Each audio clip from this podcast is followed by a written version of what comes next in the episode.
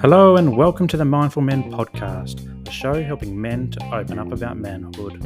My name is Simon Rennie, and my aim is to get men talking. From mental health to fatherhood and everything in between, Mindful Men creates a safe space for conversation. Now, before we get into this episode, I want to say a huge thank you for joining me. It means a world for you to join me and talk about men's issues. And if you love what you hear, please subscribe and share the episode with your mates. You can also join the conversation on Instagram and YouTube, and I'd love to connect with you there. But for now, sit back, relax, and let's get mindful. G'day, guys, and welcome to another episode of the Mindful Men podcast. I'm your host, Simon Rennie, and today we're getting mindful about forensic psychology and what it's like working in this field. I'm super excited. I've got Dr. Lina Haji on the line from Miami, Florida, who happens to be in New York at the moment. How are you going, Lina? I'm doing fantastic, Simon. I'm so excited to be here. Thank you for inviting me. I follow you on Instagram and love everything you post. Oh, thank you. And back at you. I've been wanting to do this chat for quite a while. I remember being in my social work graduation and they had all these forensic psychologists going up and getting their certificates. And I remember that you were a forensic psychologist. So I'm like, I need to talk to someone on the podcast about forensic psychology. So when I look at forensic psychology, I look at it as being one of those sexy kind of fields. It's really interesting. It's the stuff that they make TV shows out of and and so forth. So I'm happy to pick your brain today. I'm but, excited for you to pick my. Pick my... but you're you're a licensed clinical psychologist, a licensed mental health counselor as well, and a forensic psychologist, and you're also the woman behind Rise Psychological Services as well. I am, and now you make me feel super important and with a big ego. So thank you for that. so today's going to be a bit about finding out about who you are and and and what you do, and we'll talk a bit about growing up as well. We've got a bit of a story there that I'd like to explore, and then and then yeah, your work into forensic psychology, but also I love on your Instagram you do a, lot of self care stuff as well. So I'm, I'm really keen to talk about that because it's really important in the helping professionals um, that we balance our self care. So, so let's start off and, and hear a bit about you, uh, you know, where you grew up and what some of the big things that you've done over your, your life, whether you've traveled, studies, what's been some exciting things that make you tick? Gosh, Simon, uh, that's a loaded question and something uh, in a question I'm very excited to answer. So I'll start from the beginning. Uh, my mother is French from France. My father is Indian from Tanzania. Mm-hmm. I was mm-hmm. born in Switzerland and raised in New York. Wow. And now I live in Miami. so I have this fantastic international background.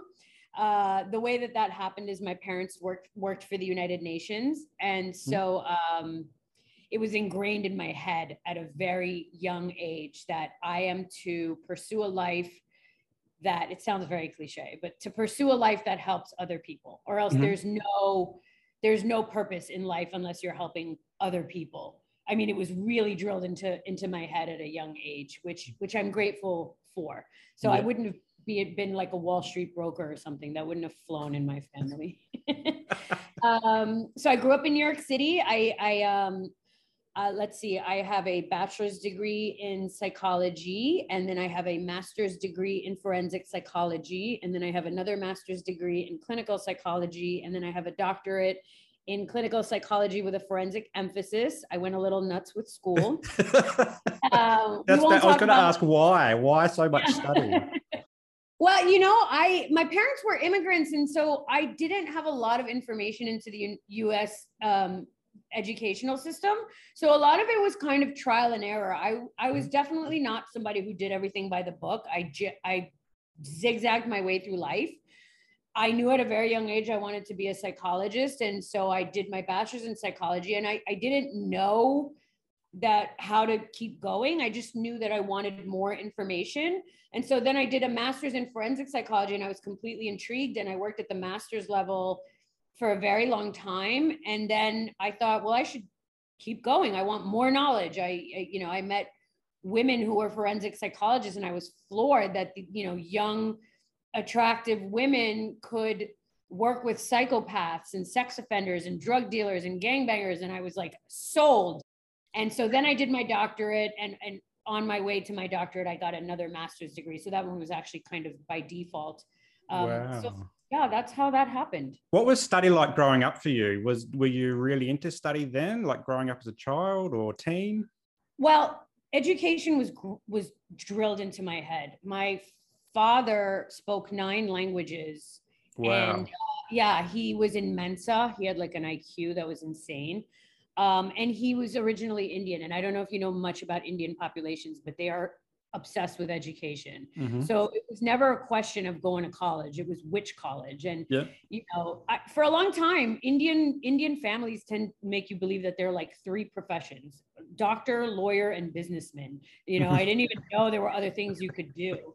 And funny enough, all my Indian cousins went to all the Ivy League schools. They went to Harvard, Yale, Brown, Stanford, and I went to community college in the Bronx. So I was actually considered like the fuck up, like the black sheep fuck up. Um, you know, my father went to Cambridge and London School of Economics, and so, and I was just kind of hanging out in the Bronx doing, you know, whatever.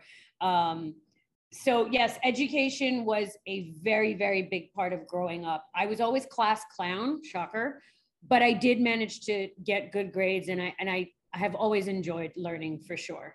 So Yeah. uh, I do love school. I'll what- complain about it when I'm in it, but I love it. Yeah. So like growing up, did you how did you balance study? Like did you do sports as well? Or did you do the arts or music? Like how did you balance that? I've been athletic my whole life. When I was a kid, I was a gymnast, a rhythmic gymnast with the ribbon, the hoop, the Mhm. ball.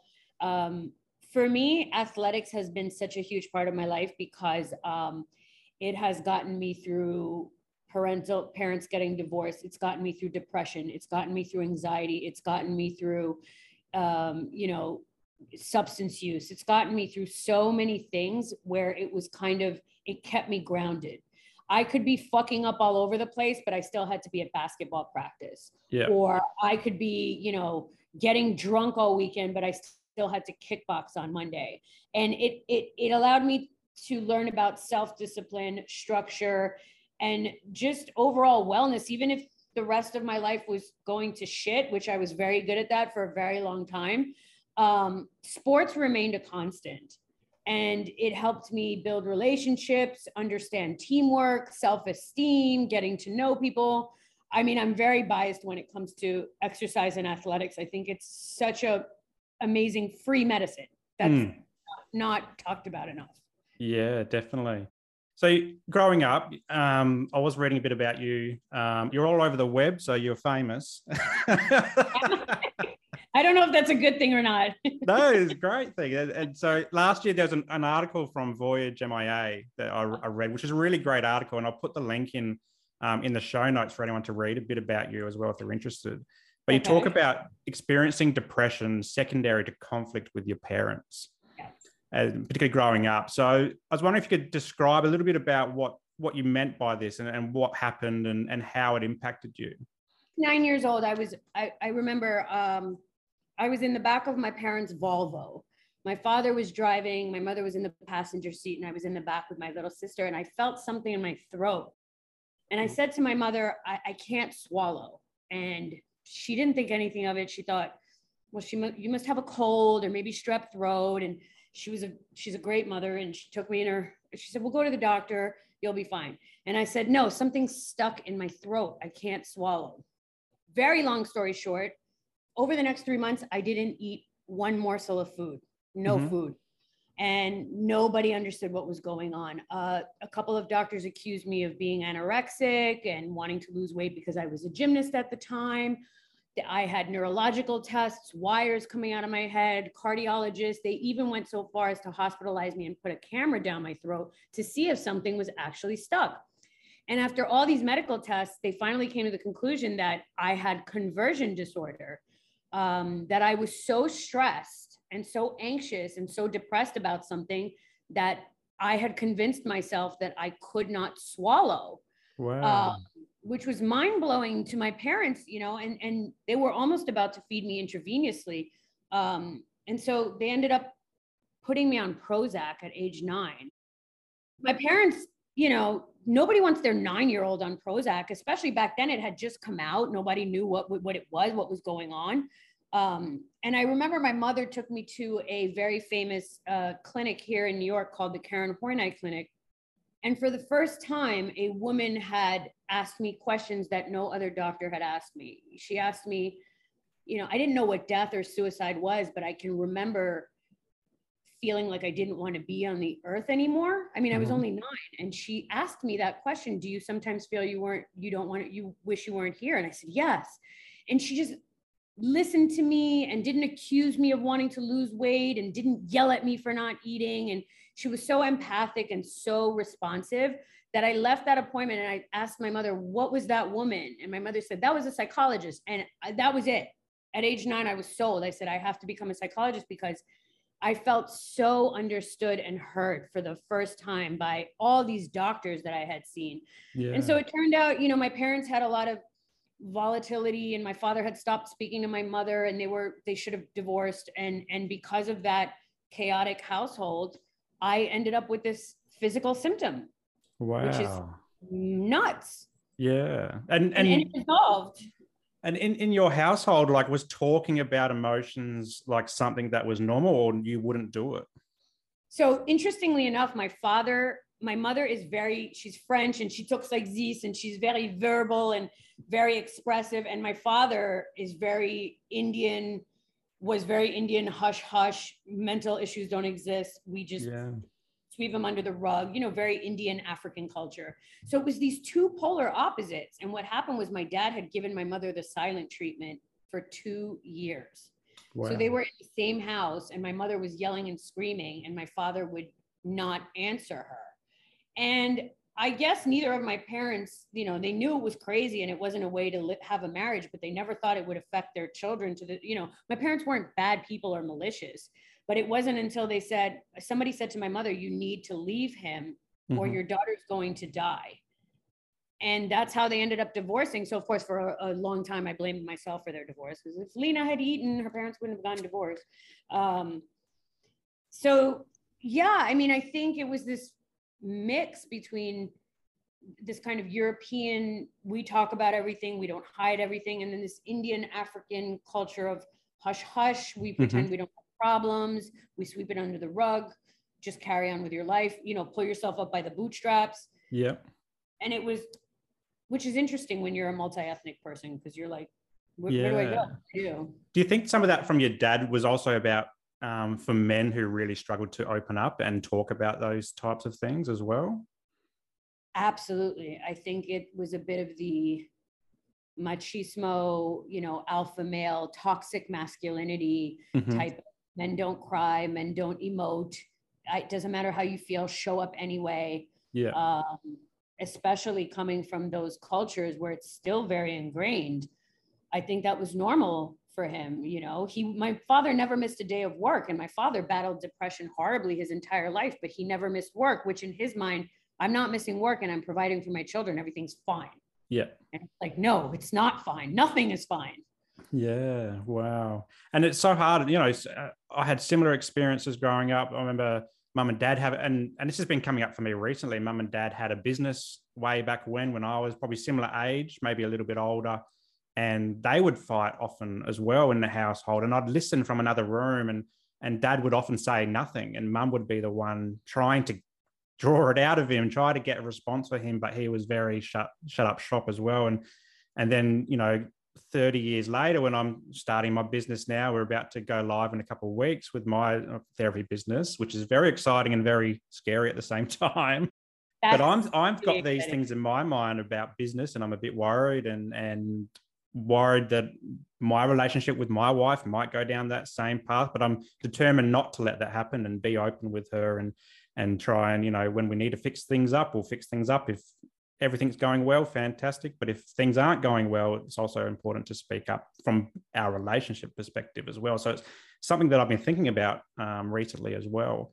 Um, but I'm glad that when you went to the psychologist, this psychologist and who's got you on this psychology path, that she actually listened to you and heard your story. And I was actually watching, looking at your Instagram post just before we got online with Easy Conversations. Um, and you're talking about misdiagnosis, and you do talk about misdiagnosis a lot on your Instagram page. And And it is so true what you were saying in terms of our physical health. You know, doctors will will push us in different uh, testing to, to find out what's going on. But when it comes mm-hmm. mentally, it's often swept under the carpet or just disregarded, um, which can be quite frustrating for a lot of people who have something that's going on. And the mental does certainly affect the physical as well, but they can't get the answers. And it's and but when they finally do get the answers from the right person, it can be so empowering to to start a journey of healing and and discovery and, and moving forward. I mean, I, I post a lot about diagnosis obviously like i said from me it came from from from a personal place you know they said you are anorexic or you're mm-hmm. lying you know they accused a nine year old kid of lying i had one pediatrician who yelled at me with a pretzel and said eat this i know you can and it was like you know it's crazy and i think when it comes to medical health like for example if you go to a doctor and you say i have headaches all the time they're going to try to figure out is it a stress headache is it a migraine is it a brain tumor mm.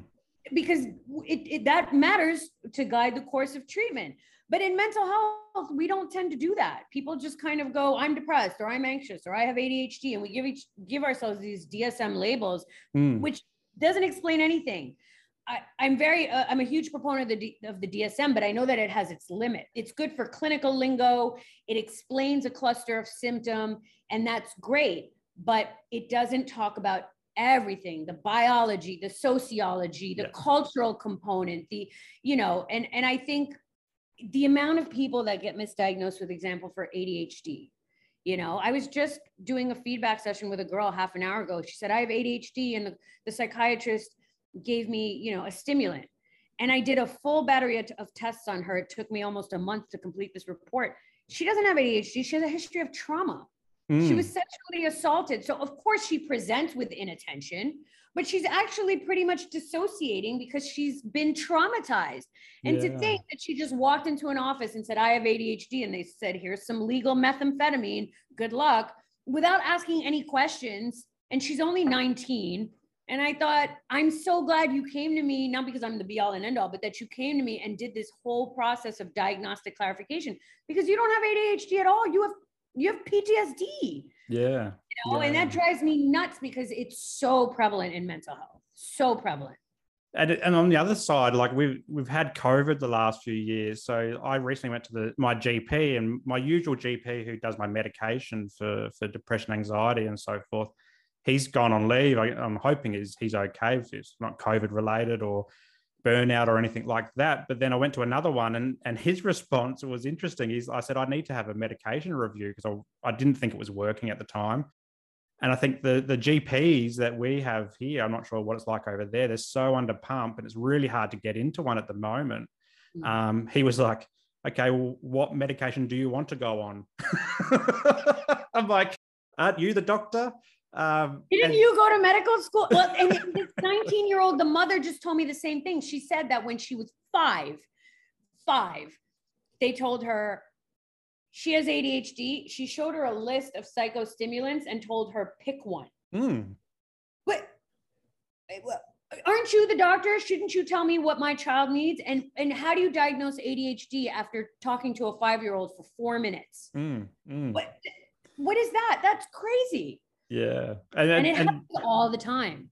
Yeah, and uh, this is the first time I've ever experienced this particular issue, and it, and it was either me pick a different medication and or pick a psychiatrist. I'm like, I'm taking the psychiatrist because at yes. least they know what they're talking about. Yes. Um, and then five hundred dollars later, I had that to pay for a psych to see for a 30 minute medication review. Um, and I imagine so many people are out there experiencing the same frustration or but also like I, I guess in this post-COVID world, our GPs because the our in, in, over here, like if if a doctor or a nurse or anyone in that medical profession has COVID, they have to be off. They can't can't still mm-hmm. carry on. Whereas the rest of society seems to just be carrying on with with COVID and and and moving forward. So I think that's what's contributing to the lack of doctors available. And then they're just pushing through people through as many as they can get through just to get through the day. So um, interesting times anyway. And, and I love, yeah, what you what you're doing on Instagram around diagnoses and and and educating us about DSM fives and and you know I know from the DSM four to five, and I've got I live with OCD. and that changed even just where it was sitting in the DSM. Uh, Yes. so trying to keep up to date with all that type of stuff and um, is quite challenging. But anyway, we could do another episode on the DSM. DSM. Yes, we certainly can. we'll just go randomly pick pages and talk about them. Yes. Um, but uh, but given your experience of what happened in childhood, how do you think that's impacted you to be the person you are today? Oh, I think it's literally guided every single step of my life. I mean, not only with becoming a psychologist, but um, having this almost obsession with misdiagnosis because I was misdiagnosed as a child. I also struggled uh, with OCD in adolescence, a lot of ritualistic behaviors Mhm. and counting and touching things and and uh, that was never properly diagnosed. My depression was never properly diagnosed. I was told I had bipolar and bo- I mean, I was told I had everything in the book, but nobody ever really took the time to do a thorough psychological assessment and a history and find out what was really going on with me. And Mm. so, because it happened to me personally, it really drives me nuts almost to a pathological level when I see other people get misdiagnosed. And so, it's Mhm. become this passion of mine because, um, you know, and again, I know the DSM 5 TR, you know, the DSM has, has, a- has a place. It's not the be all and end all, but it's a starting point and it's a way to under conceptualize someone and to kind of guide treatment you know for example bipolar versus borderline borderline they need dbt bipolar you need a medication because it's you know and and we mix those up all the time and then people and for patients it's horrible. They, they think something's wrong with me. I'm not getting better. They have treatment fatigue. I've spent all this money. The lithium's not working. And it's like because you're misdiagnosed. Yeah. and so, um, not only have I felt that frustration as a child, as a teenager, and as an adult, but I've seen it in my patients. And it's Mhm. just, it's heart wrenching for people to think there's no hope for them or to Yeah. think they're not getting better, but because they're on the wrong path to healing. That's horrible.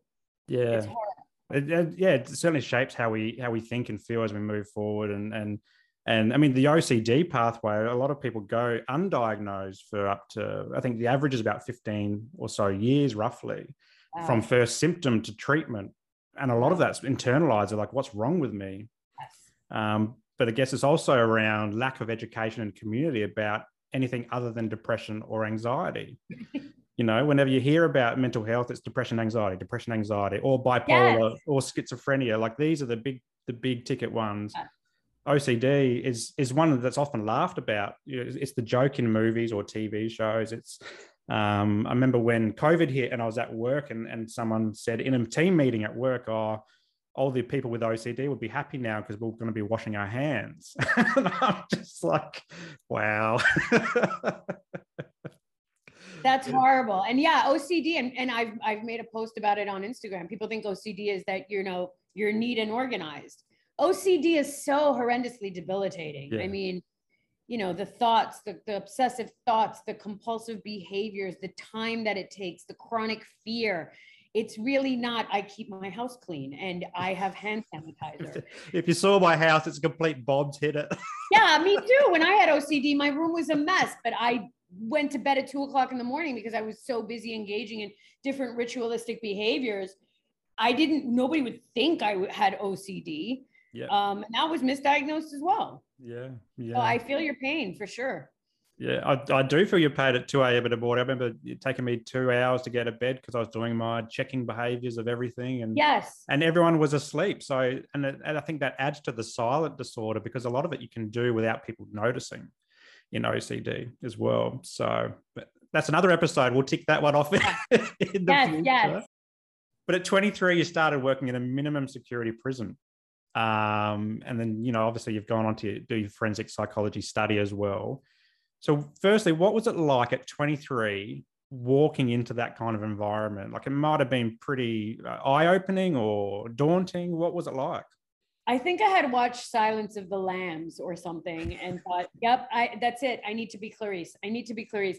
And I remember I took kind of a dumbed down version of forensic psychology in college. It was called Psychology and the Law, you know, and this beautiful Barbie looking blonde bombshell woman walks in and she starts talking about how she works with psychopaths and serial killers and drug dealers. And I was just, my jaw was dropped because I thought, how is this woman working with these this population and that was another point in my life where i was like sold this is what i want to do um, and of course incarcerated populations are very much the, the forgotten population and mm. lock up and throw away the key type of attitude yep. and and they've especially in the us they've become the new psychiatric hospitals so um, you know, that was, but I remember I was 23 and I applied. I had no idea what I was doing. I applied to this minimum, minimum security prison in New Jersey and they called me for an interview. I have no idea why. They must have been desperate. And I got there and I interviewed well. And they said to me, if you really want this job, you'll come back tomorrow and you'll lecture 150 inmates in the auditorium on feelings and emotions. And I thought, you know, it was almost like they were setting me up to fail. And I thought, I'm going to do this. And I went home and I wrote the whole presentation on feelings and emotions. And I got all ready. And I went to back to the prison the next day and I was I was shaking and my knees were buckling and I was sweating. And I walk into the auditorium and it's 150 guys in orange jumpsuits, hardened criminals sitting there like, what could this young chick probably have to teach me about anything? And I got up there and I just said, I'm going to, you know, fight through the fear. I'm going to do it. And I got up there and I started talking about feelings and emotions. And for some reason, they listened and they they respected me and they engaged and they asked questions and it was another pivotal moment in my life where I thought that's it this is what I, I this is amazing like I didn't think any of these guys would listen to me and uh, somehow I got the job and that's where it all started but it was terrifying yeah. And I learned a lot of hard lessons at that job. I can imagine. And, and when you're saying, when you were describing that, it, the first thing that popped in my mind just then was prisoners are people too. Yes. You know? They experience emotions and feelings. And just because they're in prison, yeah, they might have not been able to control them outside of prison, but that's not necessarily why they're even in prison to be to start with. Um, Correct. No. And also, you know, we lump inmates together. Uh, at least in the U.S., you know, there if you have a 19 year old inmate who's incarcerated because he's from the ghetto and his mother was a prostitute and his father was absent and he literally didn't know where his me- next meal was coming from and nobody cared if he showed up at school and he started selling drugs to feed his siblings uh, you know, I'm not excusing his behaviors, but that's a very different type of criminal than, let's say, a 45 year old pedophile. Those mm. are two completely different criminals with completely different crimes, with completely different circumstances. And yet we shove them together and just go, oh, well, they're inmates and they're criminals. And it's like, yeah. wait, the 19 year old, he needs resources, support, education, skills. He needs, you know, the 45 year old pedophile, I mean, he needs some sex offender treatment, but how can you lump those two guys together? Yeah. And that's what happens. They're just inmates. Yeah, and expected to get along and and you know follow orders and follow a system and and yeah, it's it's uh and then come out of prison and not re- recidivate. Mm. Yeah, and sometimes like I've worked a lot with in the last few years in the child protection space and and particularly seeing, and even in and the youth justice space as well in the disability. So I fund have been funding disability supports for people, for children and, and, and adults as well, but particularly in that child protection space. And sometimes some of these youth offenders, they reoffend just to go back in because they feel safe in that kind of environment as well. Absolutely. I remember the first time that I was working, I was working at Sing Sing Correctional Facility, which is a famous maximum security prison in New York. And I, I had this one inmate patient and he went up for his parole hearing and they granted him parole. And they said, you can leave prison tomorrow, but you have to be on parole for five years. And he mm-hmm. denied it. He said, no, I'd rather stay in here and finish my time. And I was floored. I didn't understand. And I met with him. I said, are you crazy? You, you just got a chance to get out you get out. And he, he said to me, you know, I didn't have my doctorate yet. He said, Miss Haji, um, I don't think you understand. I don't know how to survive out there. I'm mm. institutionalized. I go out there, I don't have food, I don't have medical care, I can't stay sober, I don't have any family, I don't have any support. I would rather be in here. And that broke my heart because I thought, oh my God, they opened up the door and said, go. Mm. And said, I, I can't, I'd rather be in here. And I thought that was an anomaly. And it's not. I've come across many inmates who say, at least in here, I get food, I get a bed, I get medical care, I get a therapist, I get, I mean, that, you know, out there, I have nothing. Yeah. And that's heartbreaking.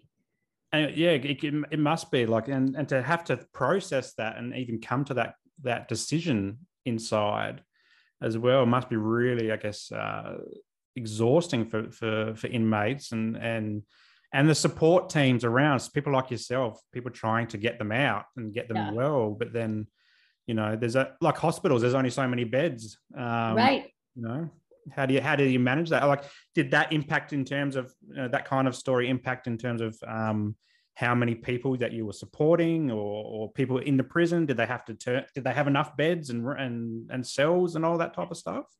I mean the united states has you know 25% of the world's prison population. We love locking people up here. Mm. it's ridiculous. Uh, we have more prisons than any other country in the world from what i understand uh, so yeah they had a bed we lock people up all the time but i just thought it was so heart wrenching that this is the richest country in the world, quote unquote, and yet we don't have resources to find him a job or an education or housing or a support system on the outside. But we will certainly pay to keep him locked up, which costs mm. just as much, if not more. Yeah. Um, what a broken system. I mean, how does that serve him and how does that serve society? No matter what political spectrum you're on, liberal, conservative, that doesn't serve anyone. It doesn't mm. serve anyone.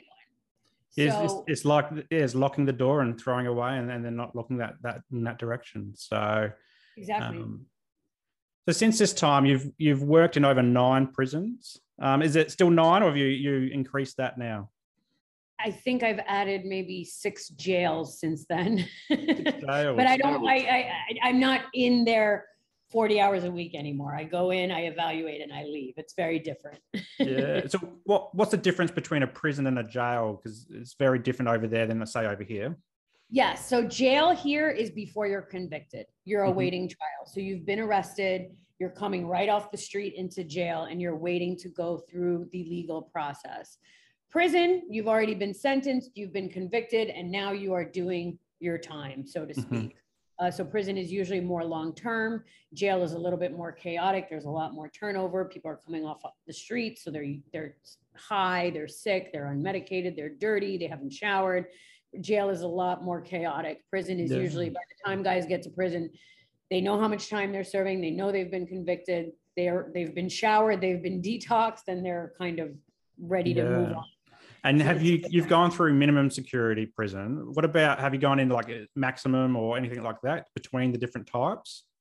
Yeah, absolutely. I've mostly worked in maximum security prisons. I was a clinical director of a maximum correctional facility here in Florida, and it housed the 500 worst inmates in the state of Florida. So these aren't just guys that rape and murder in the community, these are guys that rape and murder in prison. They wow. continue to carry on their criminal activities. So, high ranking drug dealers dealing drugs in the prison.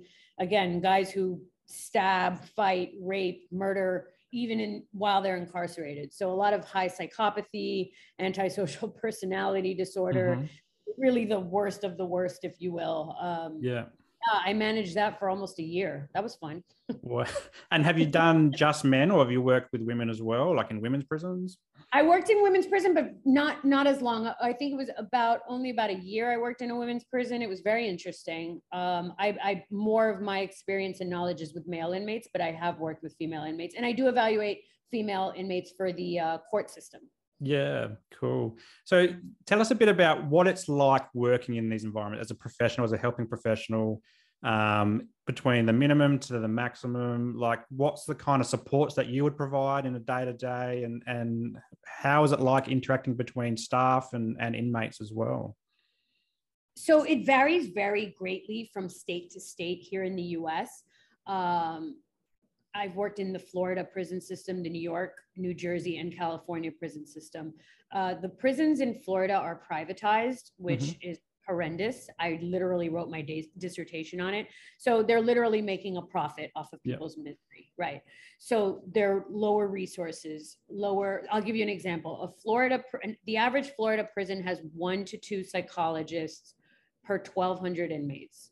Wow. Uh, maybe five to 10 therapists and one or two psychiatrists or, ner- or psych- psychiatric nurse practitioners, whereas a California prison has 24 psychologists, 24 social workers, 24 forensic psychiatrists, and 24 music and art therapists. So that's a huge disparity from two to 24. Um, so it really varies from from state to state. Um, I find that the biggest challenge with working in prison is a lot of times mental health and security staff, correction officers are like this. Mm-hmm. Um, you know, security views us as what they call hug a thugs. Uh, yeah, they think we're soft and that you know oh poor guy he's mentally ill and and we don't understand their criminality and how manipulative they can be and Mhm. and we view correction officers as too harsh and corrupt and they're smuggling in drugs. And so you have a lot of mental health and security doing this. Yeah. i have worked in some prisons where security and mental health work hand in hand and that is such a beautiful environment because it's a balance between security and Yeah. meeting mental health and medical health needs. Um, so you know a lot of people ask me isn't it dangerous? And it's like well yes of course it's dangerous. You're dealing with criminals. Um, but i find that 99% of inmates if you treat them with respect they will treat you with respect. Yeah. you have your couple assholes and your couple psychopaths and your couple guys that really no matter what you do they just don't give a fuck and they will yell at you and scream at you spit at you threaten you pull out their penis whatever. But the majority of them they're humans just like you Mm. and i. They took the wrong path. They made horrible decisions. If if you treat them with respect and you're fair firm and consistent you will get respect back Yeah. um, and your word of mouth is your most powerful tool in prison. You Mhm. know, be honest, be fair, be firm, have good boundaries, be consistent, and you will be respected if you kind of are nice on Monday and then a horrible bitch on Tuesday, or you promise something on Wednesday and you don't deliver on Thursday. You're not going to be respected. You know, your word is everything in prison. And so, some, even though I tend to take a firm boundary, assertive, tough approach, um, probably because I've done it for so long. Inmates tend to respect that. They Mm. know that, you know, you can't pull one over on Dr. Haji. You can't lie to Dr. Haji. She's going to call you on your shit. yeah. But I feel like holding them accountable is something they want. They might not know they want it. It's something they want, they need, they they lack. They enjoy structure. They enjoy somebody Mm. calling on their crap because nobody ever has. That's how they ended up in prison. Yeah. Uh, And like, what's some of the themes that come through for like with the men that you've worked in particular, given this is the Mindful Men podcast? Like, are they struggling? Is it substance abuse that's got them in prison? Is it mental health? Is it disability? What's what's some of the themes that you're seeing in terms of or trends that you see in the, the work that you've been doing? I think it's such a combination of things. I think substance abuse is huge, Yeah. huge. You have people who are addicted to substances who end up engaging in crimes that if they were sober, they wouldn't have engaged in. Yeah. Again, I'm not excusing their behaviors, but you know, you draw a line in the sand and say, well, you know, I'm using cocaine, but I'll never rob from somebody. But then your addiction gets worse and then you rob from somebody and then you steal and then, you know, and on and on. It's this downward spiral. I think substance abuse is huge. I think the other issue I see is um, chronic poverty and lack of education. hmm You know, if so- if there's a 25 year old guy who grew up in the ghetto and never received a high school diploma, has no skills, has no family support, has no resources, again, not excusing his behaviors, but if he ends up engaging in a life of crime, and Yeah. uh, you know, if we had done more early interventions and provided more resources, education and support and athletics and peer support systems and resources and food and shelter. I mean, a lot of these guys would have never ended up incarcerated. yeah. And then you have, you know, your your psychopaths, your Jeffrey Dahmer, Ted Bundy's, who would have ended up in prison no matter what. Um, but I think those are few and far between.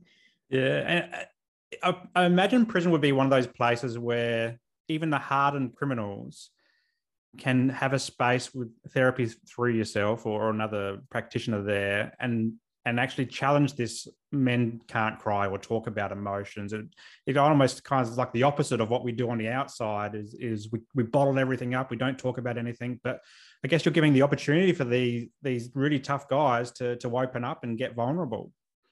I think yes and no. I think unfortunately, a lot of these guys have never had any kind of mental health treatment or any kind of mental health intervention at all until Mhm. they came to jail or prison. Yeah. You know, it's it's just and they come in there and and it's this kind of they have to be an alpha male and a, and a tough guy because it's a dangerous environment they mm-hmm. can't be soft they can't they can't present as a mushy soft effeminate whatever you want to call it these kind of ridiculous terms because it's a it's a matter of life or death it's a matter mm. of safety um, however you do have some guys who they come to you and behind closed doors which is kind of hard in you know just the logistical physical environment of prison it's hard to have privacy and long times yep. alone with people but uh, if they're willing and they really have gotten to a place of desperation where it's like man i don't want to come back here i want to change my life you know just like anybody else even in the community they're willing to do the work and they're willing to change their lives and look at a different perspective i've definitely had inmates cry and mm-hmm. have breakthroughs and change and you know um, we don't get a lot of thank yous in prison, but when we do, they're so worth it. Yeah. They're so rewarding, you know? Yeah. I often say to myself as part of mindful men, like if I can just get one bloke open up, you know, then I'm doing something right, you know, and to have one person change in a prison or, you know, it must be a phenomenal feeling. Absolutely. I mean, I remember there was this one inmate I worked with. He was a high ranking gang member and he had uh, major depressive disorder with psychotic features. So when he would get very depressed, he would hear voices. But he was a high-ranking gang member, a good-looking guy, a you know, a built guy. I mean, he was a walking stereotype inmate. Um, and he, he, it was a danger for him to come to mental health because in this particular gang, coming to mental health was an absolute no-no. Mm. You get literally beat up because it's considered it was considered a weakness. So he would have to sneak to his mental health appointments. Um, and he was terrified that his gang uh, affiliates would find out that he was number one mentally ill and number two getting help mm-hmm. number three on meds um, and then you know he managed to finagle his way and get treatment and he got out of prison and about two three years later i got a letter that said um, i can't thank you enough i'm off of parole i have custody of my son i'm on my medications I'm sober and I'm working. And I mean, just sharing this story with you now, I get goosebumps because, again, you do not get a lot of thank yous in prison. You get a lot of fuck yous in prison, mm. but that one letter that I received maybe in 2009 has carried me since then because, you know, this guy was not supposed to make it. This guy, everything was against him. He had a major mental illness. He was a gangbanger. He had limited support. He was doing hard time. He was in a maximum security prison the books the books tell us he's he wasn't supposed to make it yeah and he did because he did the work and he got on his meds and he did the therapy and he got out and he got a job and he got custody of his son and it's just like that one guy like you mentioned one guy makes it all worth it even if from now till the day i die nobody else ever changes that guy made it worth it it sounds like a movie what you've just described like a it's this you know rags to riches style story. Who who would play you if you were in in doing that casting that movie? Would you would you cast yourself? I would totally cast myself. I don't know if that's me being an egomaniac, but I would totally cast myself. I don't know. That's a good question. Nobody's ever asked me that. I have to come back to you on that one. have a think about it, and uh, I reckon you could do yourself. I reckon it'll be perfect. Um, so this is is this forensic psychology working in prisons? But you, you, what about the court stuff? You mentioned before that you do a bit of work in court. So tell us a bit about what you do in the courts. So uh, people confuse a lot correctional psychology and forensic okay. psychology. Yep. So what I did for a very long time was correctional psychology, which was what I just explained. Mm-hmm. Actually working in the correctional facility 8 hours a day, 40 hours a week doing evaluations, suicide treatment, uh, running groups, doing therapy, really providing the treatment for incarcerated individuals. Whereas forensic psychology is is not in the actual facilities, it's working with the courts. Mm-hmm. So it's it's taking clinical psychology to answer a legal question. So I, since I don't work in the correctional facilities anymore, I do more of um, evaluate evaluation. So, for example, uh, competency to stand trial, mm-hmm. not guilty by reason of insanity evaluations, sex offender evaluations. So the court wants to know is he is he insane or is he not insane? And it's it's it's such a challenge because first of all insane is not a clinical word. Mm-hmm. it's a legal term. Yeah. And as you know for us it's not that black and white. It's not either you're crazy or you're not crazy. It's so gray. There's a whole yeah. gray area. And we as clinicians well you know but the courts want to know is he crazy or is he not crazy? So it's applying it's taking clinical knowledge and applying it to answer a legal question. They want to know is this sex offender going to reoffend Mm-hmm. Well, no one really knows, you know, but we can use some actuarial risk assessments and put some statistics in and, and do an evaluation and tell you, well, he has a three to five percent chance of recidivating based mm-hmm. on you know research and and normative samples and so that's more of the work that i'm doing now um, it's very it's very gratifying in some ways because for example you know, I may have the, the final say on whether somebody goes to a psychiatric hospital versus a prison.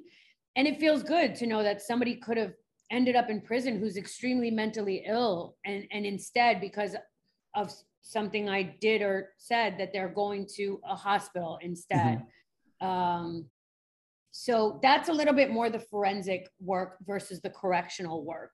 Okay, uh, good to know. Yeah, I thought because I thought you say forensic, you think everything prison, yes, crime, yes. all this type of stuff. So it's really good to to differentiate that. And and how is it going into court? Do you find it intimidating? I I could imagine that court would be a very intimidating place to be. The first time I had to testify, I was I was completely just terrified. And as as you can tell, I mean, I can make Instagram videos and I can talk to you and I can talk about this stuff all day but when you're in the box with the judge and the attorney's coming at you, it's completely different. Um, and so it's been a learning curve. You know, you have to understand how lawyers think because, yeah. again, they think very black and white. And clinicians, we don't think very black and white. We think very gray. And mm-hmm. well, his trauma affected him, but his he had good parenting, but he has a support system, but he has depression. We're gray. We're people are mishmashes.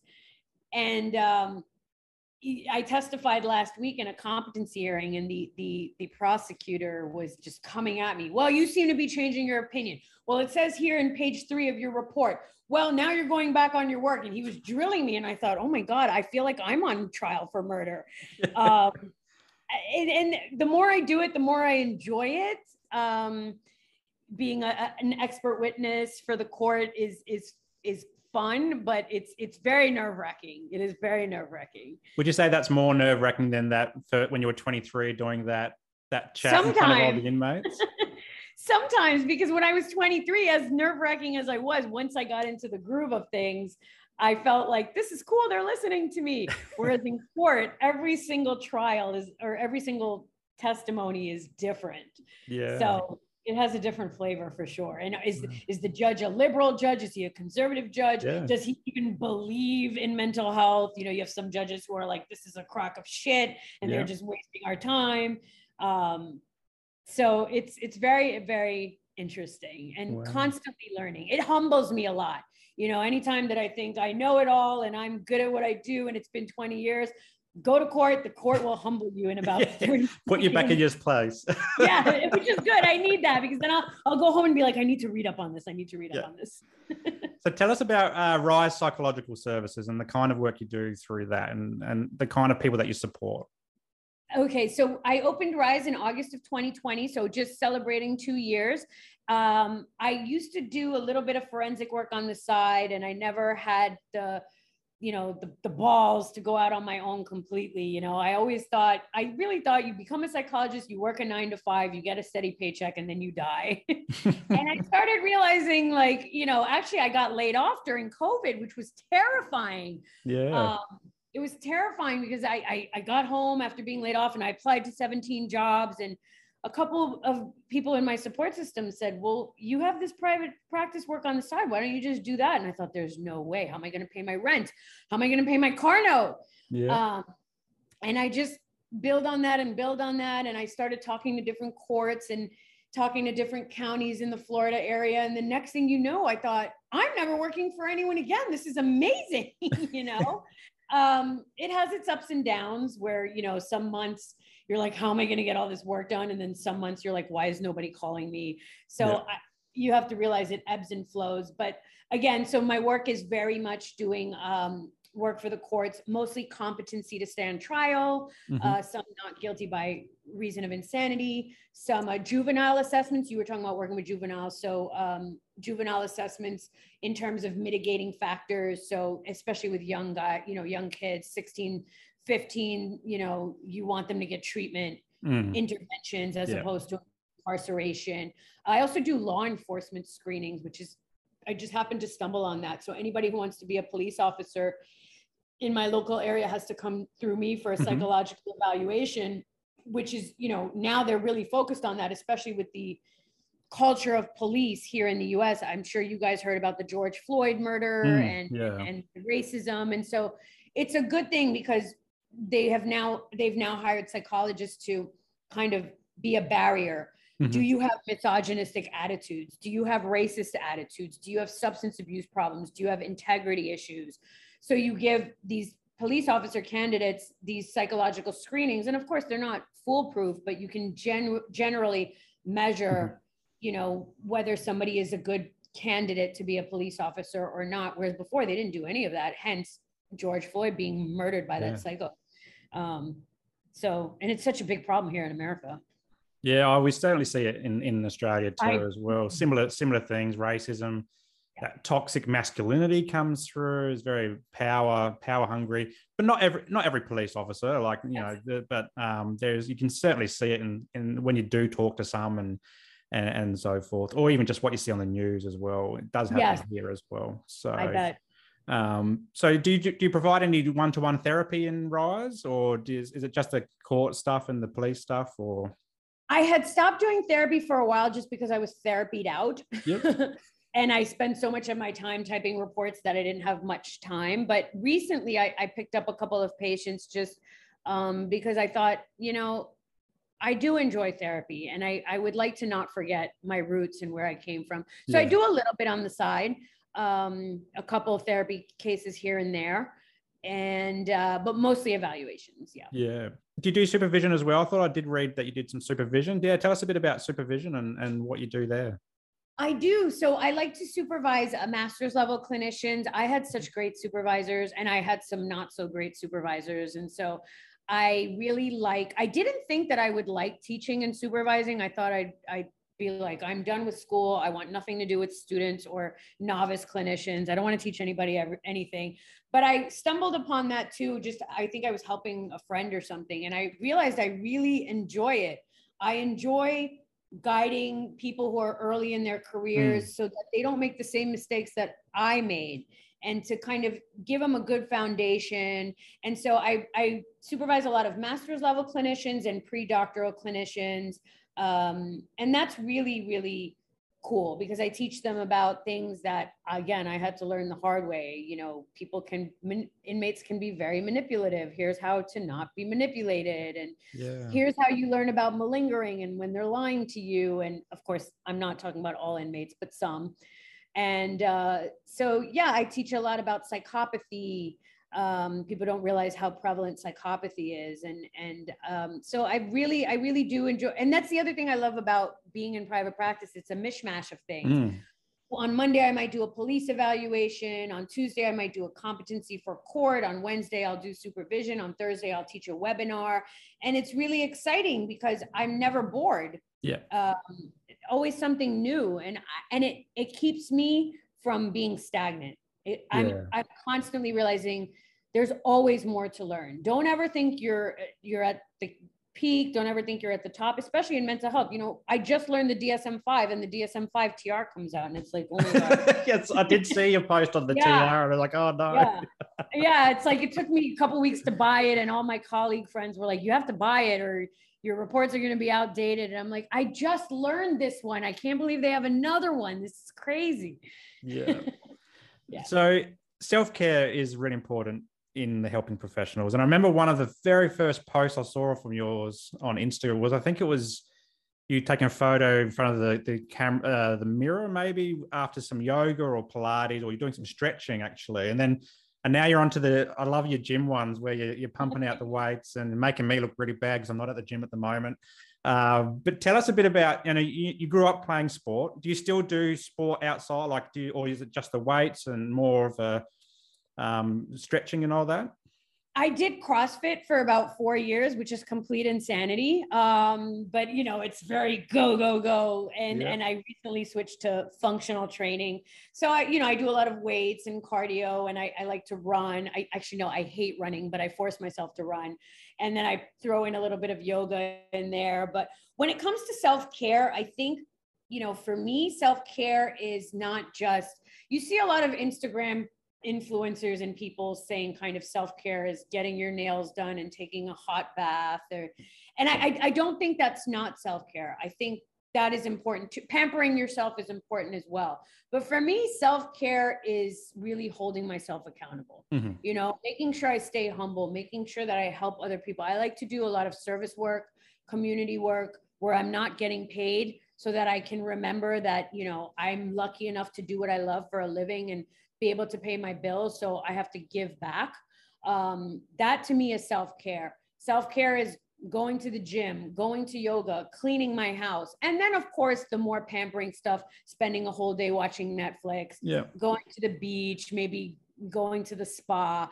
And I think that's where people get self care confused that it's just pampering.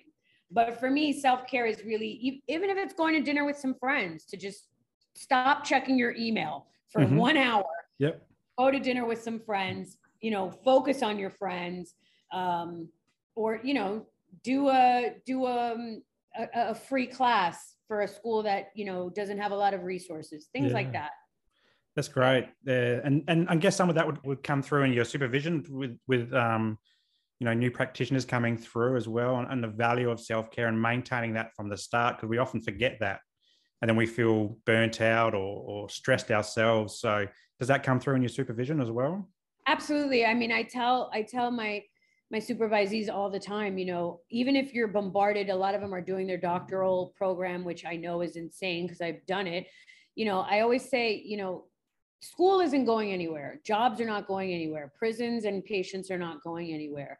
But you're you you can't burn out because if you burn out, you're not only doing yourself a disservice, you're doing your patients a disservice. I've been burned out. I know what it's like. Mm-hmm. Actually, one of the reasons I left the prison system was because I was realizing that I was I had become so desensitized that it clouded my judgment you know, and inmates in, in prison, they'll yell at you, Doc, I'm fucking suicidal. And, and I'll say, You're not fucking suicidal. Come on, dude, go back to your cell. You know, you develop that rapport with them where, mm. where they'll, and then they'll chuckle and, Yeah, Dr. Haji, you're right. I'm full of shit. And they'll go back to their cell, you know, and that's, that's cool. But I was getting to a place where I was being overly, you know, and I don't like to admit this, but where I was being overly dismissive you know everybody's full of shit and these inmates are just playing games and you guys are not fucking suicidal. Go back to your cell. You're pissing me off. And i was like wait a second wait a second wait a second. I had to stop and realize if somebody is suicidal Lina and you're kind of dismissing them because you're burnt out and because you're skeptical and because you're jaded that's somebody's life you're messing with. Mm. and i i had to you know it took me a while but and i'm not proud of it but it is part of the human experience where i had to stop and go whoa I'm detached and I'm I'm my um, objectivity is clouded. I'm exhausted. I'm mentally drained, and I have to take a step back. Yeah. And you know, I don't think a lot of people are willing to admit that. You know, we just, especially in prison, it's crisis, crisis, crisis, crisis, and it's like, well, I thrive under crisis. I do well in prison, but that you can't do that forever without going, yeah. wait a second. You know, let me stop and breathe Mm. I'm glad you brought up burnout because it's something that I've experienced as well. And, and that skepticism that you talk about and the, the, the clouded judgment and the detachment is very real. And, and for you do do that disservice to, to the clients that we work with because our head's not in the game and our hearts aren't in the game as well. And, and taking and acknowledging that is really hard because we're often like, it's often, particularly in for men, like saying that you're burnt out because we've got this hustle culture that we we see yes. now on social media. You got to hustle, you got to hustle, got to hustle. You know, you should be working 24 seven. Things should be happening for you while you're sleeping, all this type of stuff. But I mean, when I hit burnout, I think it was mid 2020. Uh, I'd been studying my master's degree part time for four years. I've been working full time the whole time. We'd had two kids. Um, we got COVID, so then we were locked down for five or six months as well. And then I also did, and I had my own mental health stuff, which I've had for 30 years, but it was starting to, to spike as well. And then I got like a physical condition with my back, which I think was caused by the burnout because I had all the testing and they couldn't figure out what it was. I just said to Simon, it's just back pain.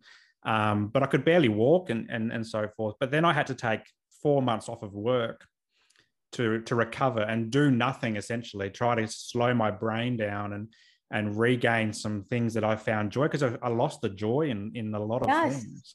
Um, so I'm glad you you bring it up. And burnout is becoming a very real thing. You're seeing a lot about it on the on the socials, on on the news as well. And and I think by having those self care routines from the start and keeping them and, and making them part of your life, not just a every now and then thing, but an everyday thing, um, can go a long way to to preventing burnout and and so forth. So I'm glad you brought it up. Um, it is a very debilitating um, thing um, that a lot of us go through, but sometimes we just try to push through um, until you hit the wall.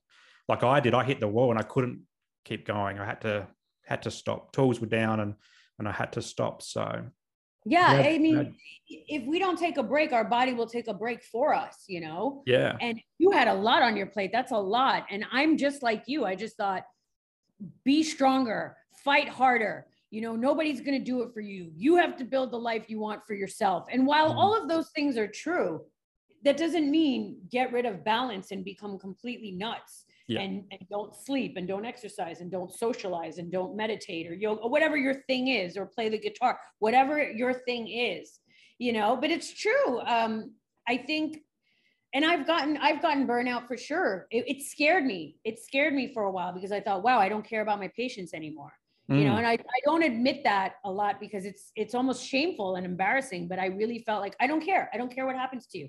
And that's not true. It wasn't that i didn't care. It was that i was completely burnt. Yeah. And that i didn't know what else to do. Um yeah. and it's not it's not serving anyone. It's not yeah. serving anyone. So and and and, and you, you do raise a great point there is that you, it's not that you don't care. It's just that you, you just spent. You can't do it. Yeah. Nothing's going in and nothing everything's you know it just feels like it's it's full your head um and yeah like yeah so anyway I could talk to you all day. I could talk to you all day. I've got a couple more questions for you, and then, sure. and then I'll, I'll let you go for your evening. Um, so, what's about some advice that you could give to someone who's just starting out in their career? Um, they might be working in the prison, they might be doing stuff in court, but they're feeling over their head. They might be, you know, forgot their self care, or it's really intimidating the kind of environments they're working in. What's some advice that you can give to maybe a new professional to to kind of work through that? So, the first advice I would give is do yourself a favor and try your best not to compare yourself to anybody mm-hmm. else. I took eight years to complete my bachelor's degree. Now I was busy fucking around and partying and bartending and doing stuff that I probably shouldn't have been doing. Everybody else graduated in four years and I graduated in eight. I also took extra long to finish my doctorate. Most people do their PhD in five. I did it in seven because I was juggling three jobs. Mm-hmm. And, you know, some people were younger than me and some people were older than me. And I found myself really comparing myself oh my god i'm taking so long or i'm 31 everybody else is 24 and so the best advice i can give people is you have no idea what other people are going through you have no idea what's going on in their life do not compare yourself i have one friend who did everything by the book so to speak you know she was a doctor by the time she was 25 mm-hmm. she did the bachelor's she did the doctorate and she was ready to go however she's never traveled she's never partied she's never really dated and so she missed all of those experiences. So one of my main pieces of advice is don't compare yourself. Your journey might zigzag. There are many different paths to the same destination. Yeah. And I had to learn that because I was always hard on myself comparing everybody else. Oh my God, she's already a doctor and I haven't even started my master's degree. Doesn't matter. And the other advice I would give is networking mm-hmm. making sure you have not just a professional network, but a support network. You know, and I fought against that for a long time. I can do it my, by myself. I don't need to talk to anybody. You know, hard work pays off. And that's true. But to have people to bounce ideas off of and colleagues and somebody you can turn to, or can you help me with this problem? Or I'm not sure if this diagnosis is correct. Can you look over this report? is it, it's it's a built-in insurance for you Mm. you know to to to to know that you don't know everything and that bouncing off of other clinicians or other peers or other is always going to serve you it's always going to serve you and then the third thing is what you and i just talked about balance Yeah. Not do not work yourself to death because it's not you're going to hit a wall it's impossible not to hit a wall you're going to hit a wall make sure you have the spa day the Mhm. exercise the socializing the sleep Yeah. the nutrition, the the family time, the the guitar playing, the whatever it is, make sure you incorporate that in your life or else your body will tell you to do it for you. Yeah. Wonderful. Wonderful advice. Thank you. Um, two more questions and I'll let you go. Yes. One, one, have you figured out who's who you're casting for yourself in that movie?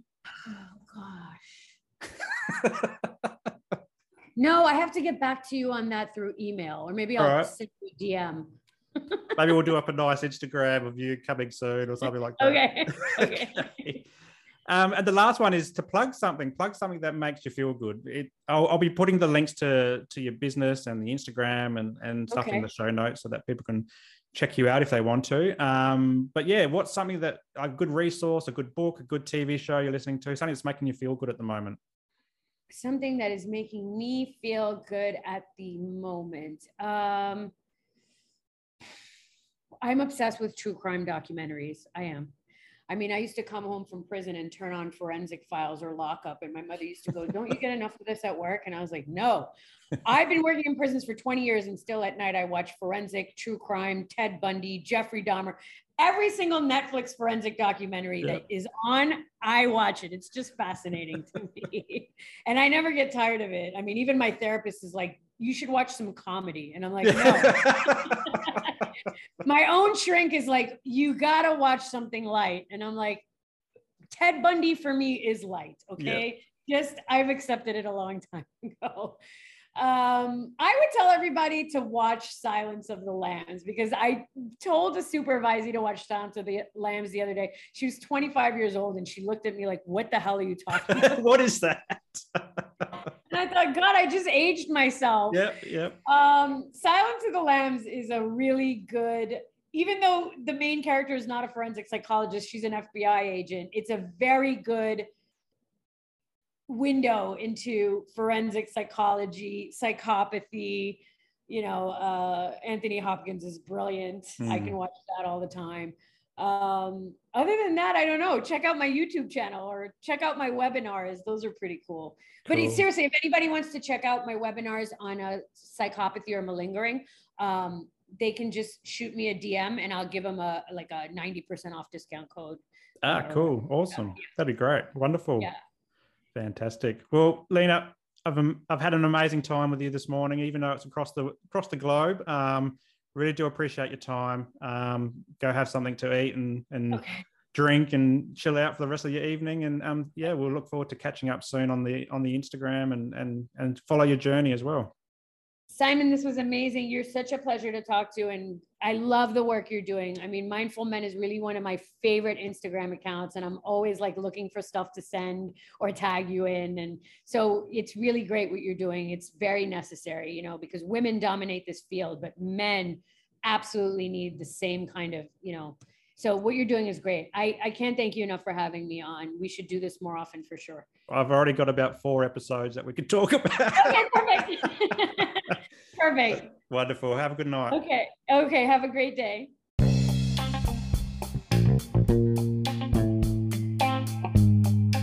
Well, that's a wrap for today's episode, and I hope you got some value from it. If anything triggered your mental health today, please reach out to your support networks. Also, if you loved what you heard, be sure to subscribe to the show and share it with your mates. For more from Mindful Men, you can check us out on Instagram and YouTube, and I'll throw the links to these pages in the show notes below. But until next time, stay mindful.